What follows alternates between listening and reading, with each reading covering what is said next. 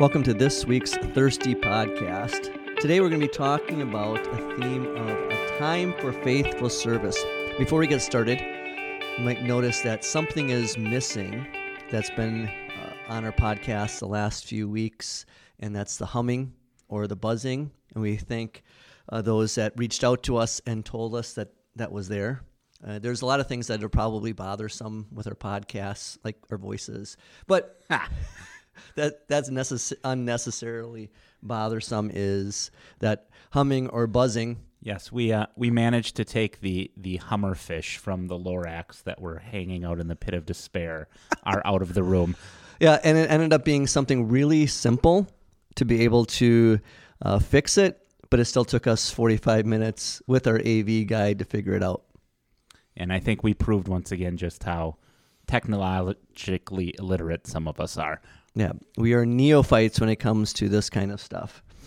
Uh, so, we're going to be talking about, like I said, a time for faithful service, looking especially at the gospel lesson uh, as Jesus is talking about the faithful service of the master's two servants. We'll get to that later on. We want to start with the first reading from Isaiah chapter 1, verses 10 through 18. Hear the word of the Lord, you rulers of Sodom. Listen to the law of our God, you people of Gomorrah. What do your many sacrifices mean to me, says the Lord? I have more than enough rams as burnt offerings, and enough fat from well fed animals. I am not pleased with the blood of bulls or the blood of lambs and male goats. When you come to appear before me, who has asked for this from your hands, this trampling on my courts? Stop bringing worthless offerings. Your incense is an abomination to me. I cannot stand your sinful assemblies on the new moon, Sabbaths, and holy days. Deep in my soul, I hate your new moons and your appointed feasts. They have become a burden to me. I am tired of putting up with them. When you spread out your hands, I will hide my eyes from you. Indeed, even though you make many prayers, I will not hear. Your hands are full of blood. Wash yourselves, purify yourselves, remove your evil deeds from my sight. Stop doing evil. Learn to do good. Seek justice. Relieve the oppressed. Seek justice for the fatherless. Plead for the widow. Come now and let us reason together, says the Lord. Though your sins are like scarlet, they will be as white as snow. Though they are as red as crimson, they will be like wool. And it's that last verse, verse 16, I think a lot of us know pretty well. Though your sins are like scarlet, they will be as white as snow. Though they are as red as crimson, they will be like wool. But we probably don't know the context of those verses because uh, the preceding verses are important to get to that forgiveness. So, Nathan, what is the context of these verses? So, the context here is God is dis- expressing his displeasure over the the kind of rote worship that the Israelites were doing. They were they were doing the things that they were supposed to.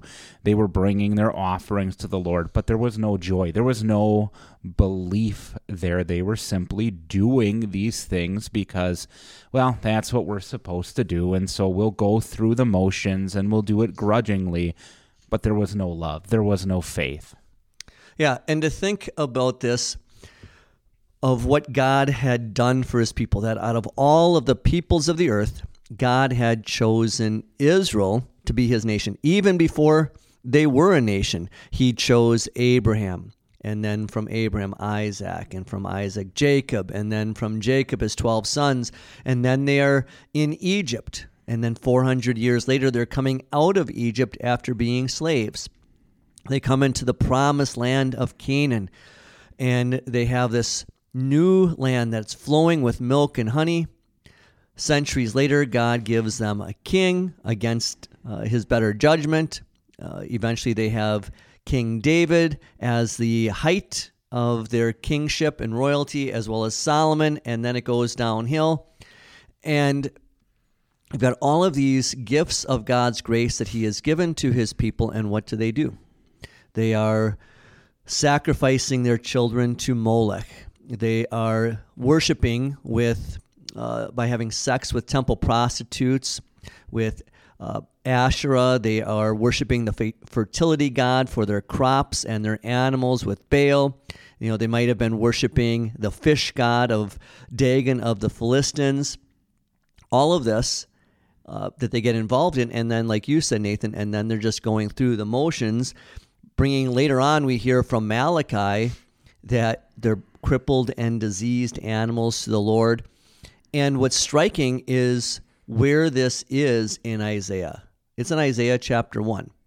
So, right away, God is laying into his people through his prophet. Uh, and this is going to be the reason, one of the reasons why they are carried off into captivity.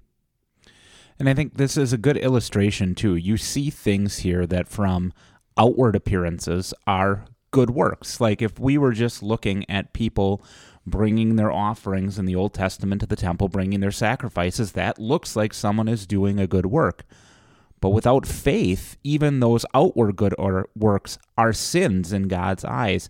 And how he even talks about the things that the people were commanded to do in the law, that they have become an abomination to him because they're not being done in faith. And so anything not done in faith is a sin. And so in application, this would be like the one talent servant in the gospel lesson. So you're not preaching on this text. So mm-hmm. how would we, if you or I were preaching on this text, how would we apply this? Well, I think we would talk about an application would be like, are there things in our lives that we we do because we know we we have to? Um, we put our offering in the plate every week because, well, yeah, that's what I'm supposed to do, but I don't really want to do this. Um, are are we doing things joyfully, or are we going through the motions because that's what expe- is expected of us? And I think we have to be a little bit careful on the application here because you're not saying that people don't have have faith, but you're trying to get to that sin of having, you know, a poor attitude towards doing service to God and trying to root out that specific sin. Right, and we just had some uh, long and difficult conversations with our executive committee and then our church council members for our budget for the new year and trying to figure out how do we create a balanced budget which we have to do based on our constitution when it's going to be several tens of thousand dollars short between projected offerings and uh, what we the kind of ministry work that needs to be done here and you know we're going to be bringing it before our people. And what was great in listening to our leaders is saying, when we bring this to our people, it's to say we, we want you to consider increasing your offerings, but not to meet the budget. That's not the goal. It's to look at what you're giving and to see. And we could we could talk strongly. You know, is it rote? Are you like the typical Christian in America that gives uh, about two and a half percent. That's what, whether it's Catholic, Lutheran, Baptist, whatever, if you average everything out, it's about two and a half percent. And the leader who was talking about this said, "What would what would we accomplish in God's kingdom here at Water of Life if people gave a tithe?" And I, I think I understood the intent behind that, but it's hard sometimes, you know, when talking to people uh, you think of example of Jesus talking about the widow's mite, and I think of some of our members who may be on a, a fixed income um, that when inflation goes up, their costs go up, but they don't have any additional money. And so sometimes asking certain people to say, well, you just need to increase giving because that's showing good stewardship. Well, maybe they, they can't do that. And so it's it's careful that we're not crushing people's faith with the law who are, who are really are being faithful stewards of what they have been given.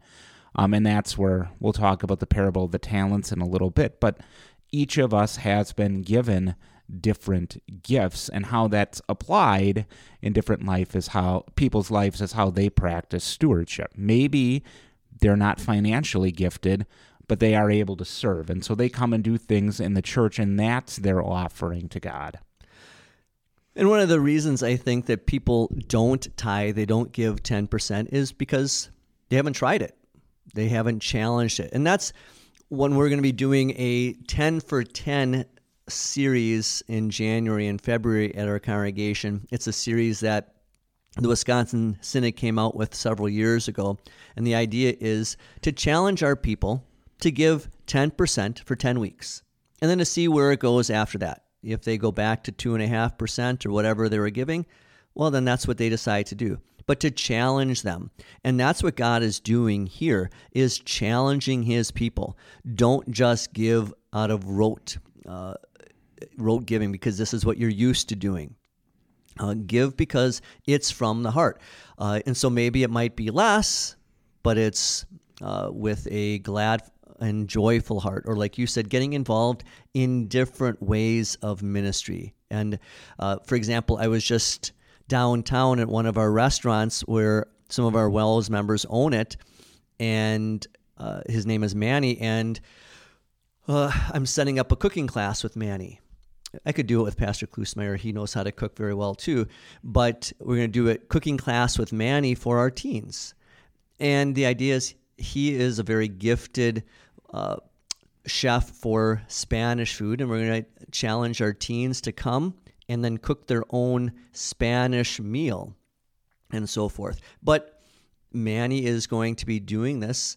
There's no money involved except what the teens bring to pay for the, the food and so forth. But the idea is he is using his talent, not a money thing, but a physical talent. And then to challenge our people, what can you do?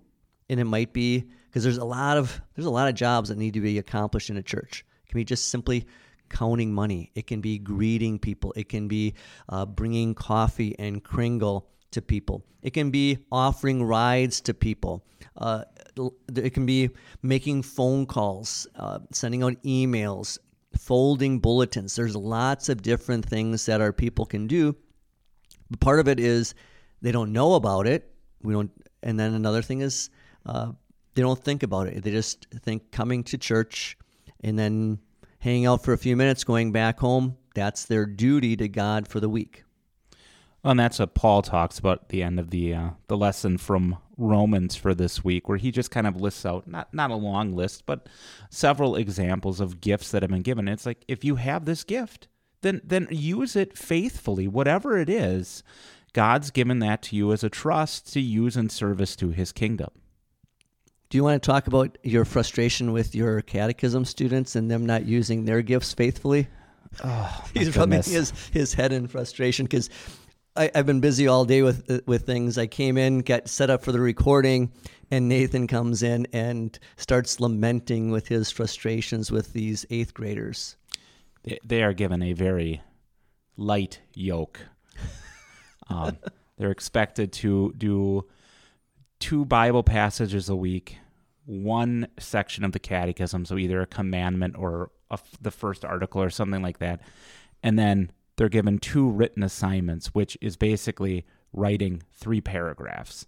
They have two of those each week. So they're being asked to write six paragraphs total for the week.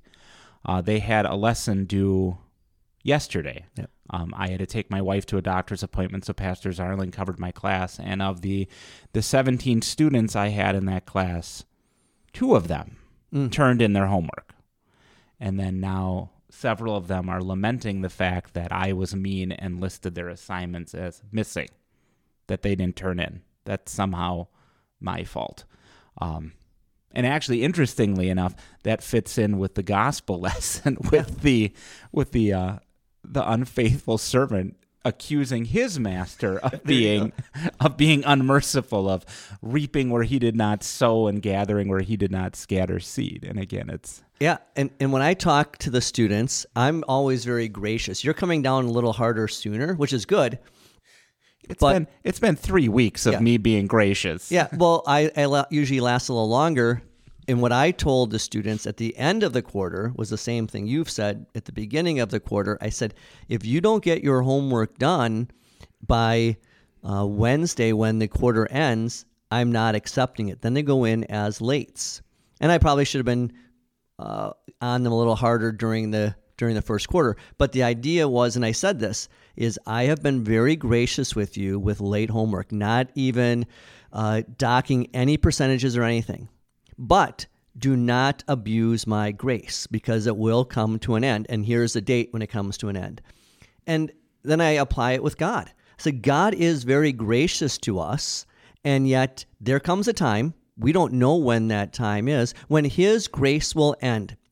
When you harden His heart to you, He may just end up hardening your heart like He did with Pharaoh. If you don't want to use the gifts that He's given you, then He may take those gifts and give them elsewhere to someone else. So do not abuse His grace. Do not abuse my grace. And see, I gave them, oh, I gave them a week and a half to turn their one assignment in. And I told them, if it's not in by this date, you're getting a zero on it. Well, and then I was even gracious after that. A couple of them a week later turned it in and I gave them half hmm. the points. But the rest, I'm just like, all right, fine. That's I'm taking it off. It's not missing anymore. It's just a zero. Yeah and there's not a tremendous amount of grades in the class and so a zero can really really affect that grade really quickly to miss points like that but but what we're talking about with eighth graders and so forth, it applies to all of us when we don't use the talents that God gives us. Whether that's monetarily to support God's kingdom, whether that is spiritually and praying for for uh, God's kingdom work for the people in our congregation, praying for our pastors and teachers, doing whatever we can to support God's ministry, or just being faithful parents, children, Christian citizens, and so forth. But that's where we get to those last uh, last two lines that even though God's people of the Old Testament, even though God's people, meaning us, are not faithful, God is always faithful with his forgiveness though your sins are like scarlet, uh, though they're red as crimson. So, being colorblind, I'm glad he describes what those colors are. So, I'm I'm assuming a deep red color. Yes. Yes. So even though you can't get those colors out of white clothing, uh, they shall be as white as snow. They shall be like wool. Not because God just dismisses them and says, "All right, I'm good and gracious." You know, all right, I'm going to still give you an A in the grade book, uh, even though you didn't earn it. No, he gives us the A in the grade book, even though we didn't finish the work, but because someone else finished the work, not by cheating, but because God's Son did the work and applied it to us. We're really stretching this metaphor quite a bit today. No, I was going to say one of the other things um, I've thought of from a stewardship standpoint uh, we've had a little bit trouble. We had a couple gentlemen step up, but I've heard other congregations like one of the things. All of us have people in our churches that have been given the gift of leadership. And unfortunately, so many people are unwilling to use that gift in God's service. And it's always so hard. Uh, I know at my previous church, um, the church I vicared at, trying to find enough people for church councils to do the work of the congregation. And people say, well, you know, I've got this going on in my life, I have that going on in my life, and I think we can we can all say the same thing, but you know, we need to use the gifts that God has given in service to his church and to step up and to lead. Yep. Anything else on the Old Testament lesson? No, again, other than it really is just striking how much God detests going through the motions um, in worship to Him, of not doing things for the right reasons. And again, if we if we have faith, I mean that's the joy of grace and forgiveness in Christ that even you know anything we do is tainted by sin, but because Christ has covered it over, our good works become pleasing to God. But still, God despises that attitude of grudging service. Yeah, and then because you have to have a movie reference, at least I do, that though your sins are like scarlet, red as crimson, the image that comes to mind is toward the end of the movie Carrie. Do you remember that movie? I've never actually seen Carrie. Okay. So in Carrie, a Stephen King novel and then a movie. Uh, Carrie is at the prom, and then blood, or at least red paint, something like that, is uh, comes down on her and then and then she goes crazy because she has these powers and so forth. But the idea is you're she's covered in red. That's what our sin is. And yet, this imagery is Jesus Christ washes all of that away with his crimson and scarlet blood. That was the uh, first reading from All Saints' Day, Revelation chapter 7, that the white robes of the saints are washed in the blood of Jesus Christ, the Lamb of God, and he makes them as white as snow, white like wool. I always have found that imagery, you know, interesting. That you know, as someone who does the laundry for his children and knows how hard it can get to be to get blood out of clothes, that were made white by the blood of Christ, and that even in the Old Testament, when the priest would sprinkle the people with blood, that was symbolizing cleansing, even though then they would be stained by that that blood. It's such a powerful picture to be washed in the blood of Christ. There you go. Well, you want to get into the gospel lesson? You want to read that? Yeah, from the gospel, uh, Matthew chapter 25. You see, the kingdom of heaven is like a man going on a journey. He called his servants and entrusted his possessions to them. To one he gave five talents, to another two talents, and to still another one talent, each according to his own ability. Then he went on his journey. The servant who had received the five talents immediately put them to work and gained five more talents. In the same way, the servant who had received the two talents gained two more. But the servant who had received one talent went away, dug a hole in the ground, and hid his master's money.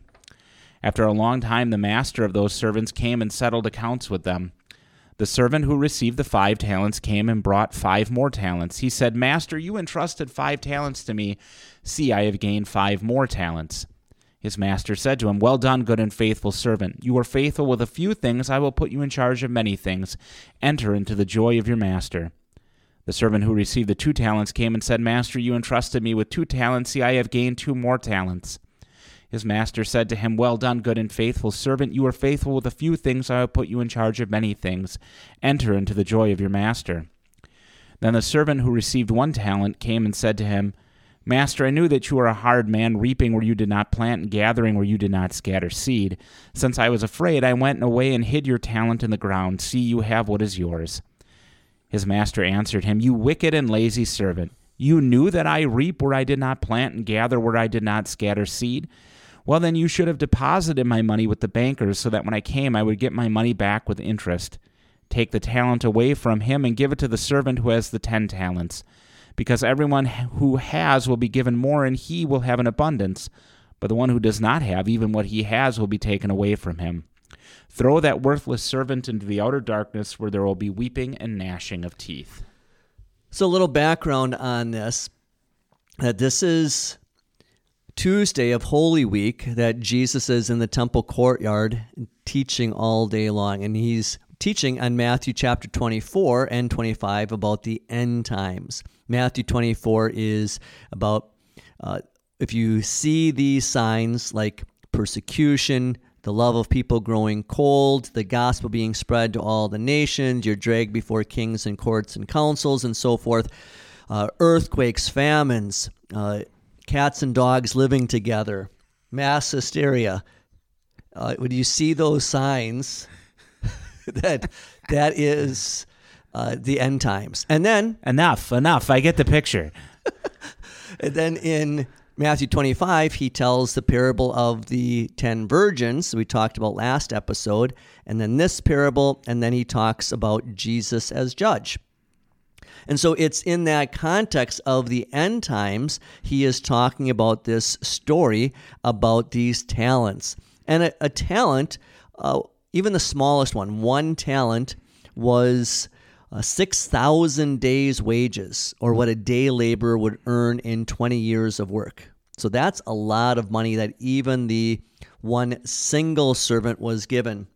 And you know, one way of thinking of this too is how much this master really appreciated his servants to give them that much money instead of giving it to his children, instead of giving it to a banker uh, to to do all this work. He gives them to his servants, and then the idea is the master obviously is Jesus, and then we are the servants. So I know you're going to be preaching on this. So what kind of other things should we learn from this text? Well, I think it's interesting to note too that the master gave to the servants what was within their their ability. Um, he didn't go and give, you know, the one who had one talent. He didn't give him five because he knew he couldn't handle that. That wasn't a judgment against that servant. It was just expressing the reality that he, but he was given what he was able to work with, and yet he wasn't even willing to do that. He went away and hid it.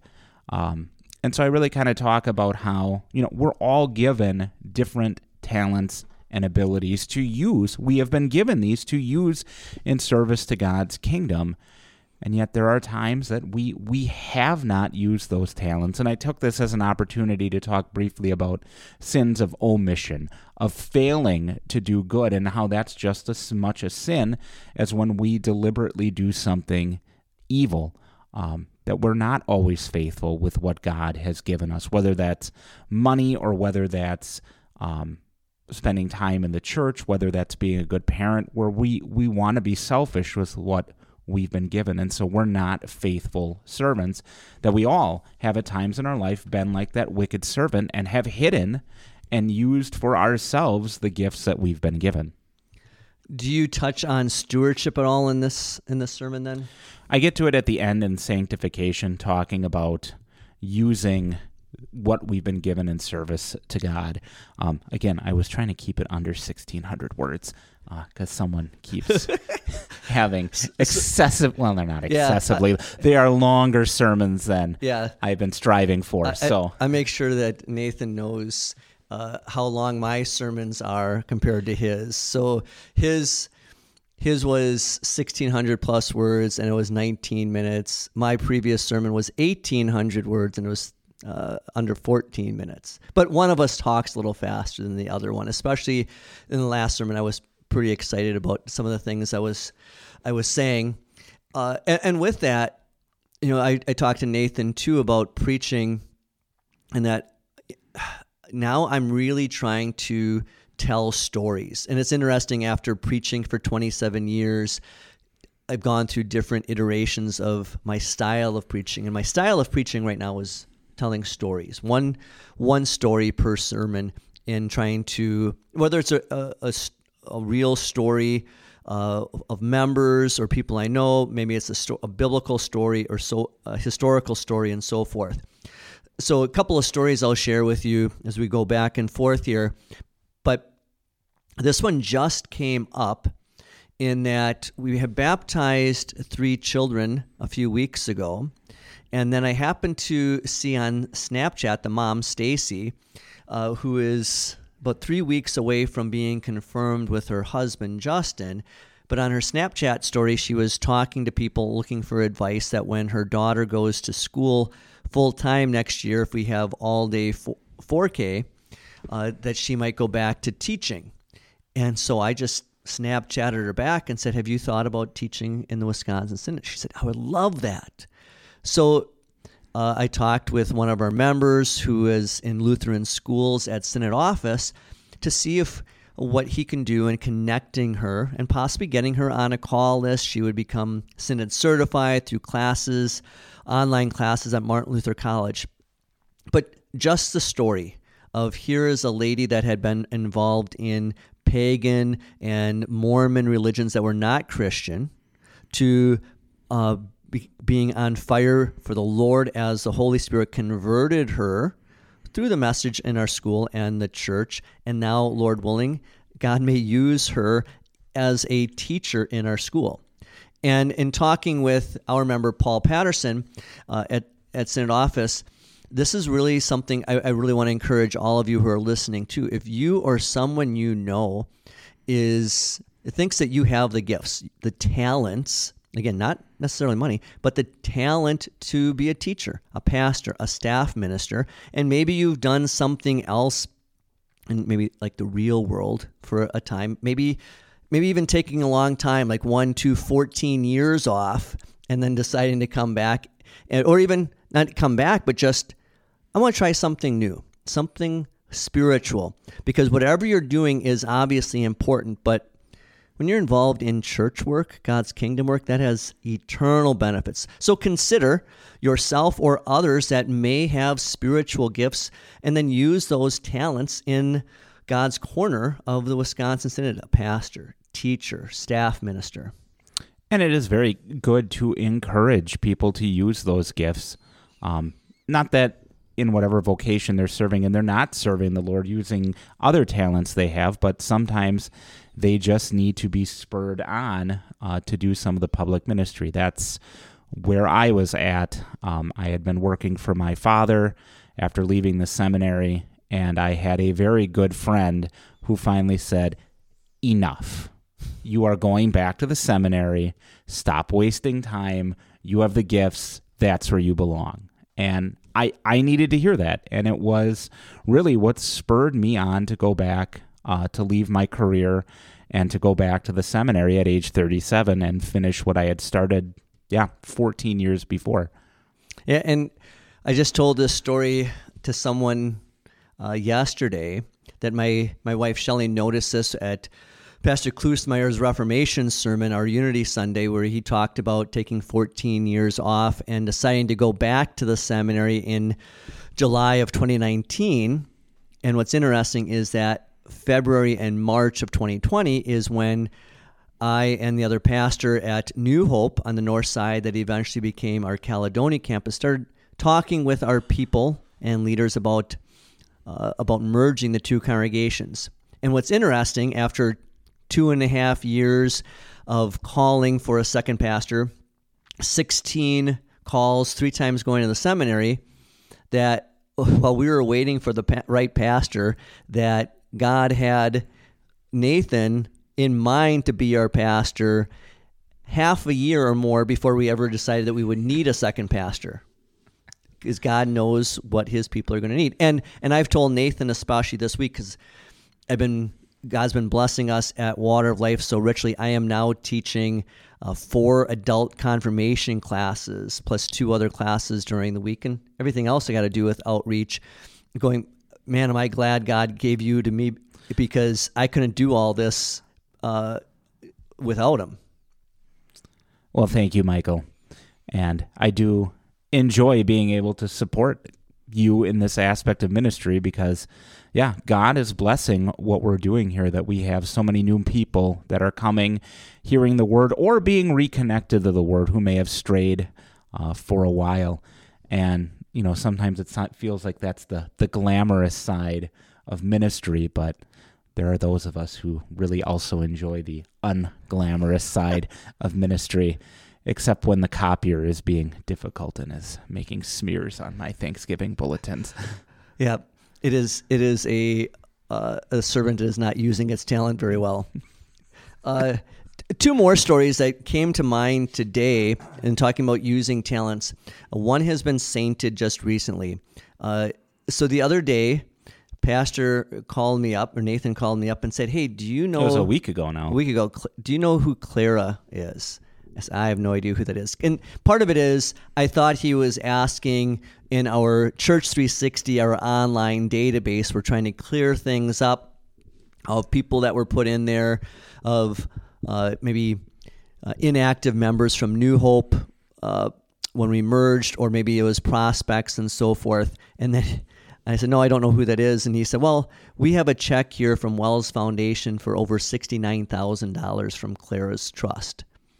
And then one of our members texted me who Clara was, that she had passed away just before I came here and passed directly at First Evan, had done the funeral. And here was a faithful servant. Uh, she and her husband were leaders in our congregation, then Epiphany, and they set up uh, their trust. And so they gave money to Epiphany and Shoreland Lutheran High School in that trust. I don't know who, if there were anyone else.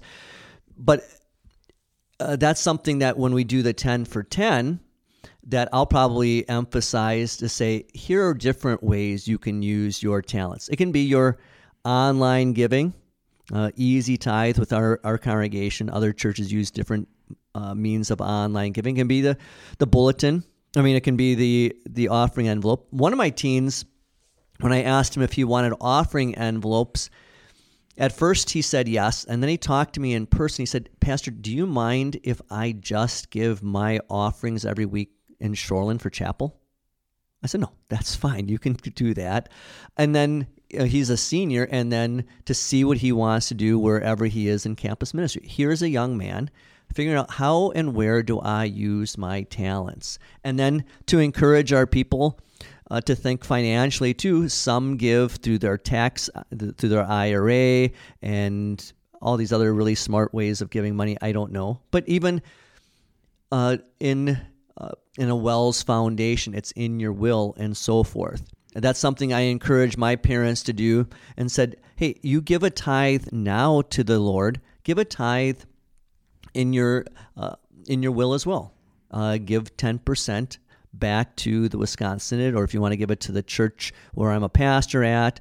Uh, and and there I talk about my my grandfather. It didn't. My, my dad wasn't real happy about this because he thought that he was going to get my grandfather's estate, his farm, and be able to farm it. And my my grandpa willed it to Kettle Moraine Lutheran High School, and I don't know how much money that was, but that was a big and significant gift to be able to fund the wonderful ministry they're doing in that area, Lutheran High School. I like emphasizing when I have the opportunity to. Um, we do live in a financially driven culture, probably more so than at most points of history. And so that is the way most people are able to practice stewardship. But I do like pointing out to those people who I think of the the couple of families we have that every every Sunday they are faithfully preparing snacks and coffee for fellowship.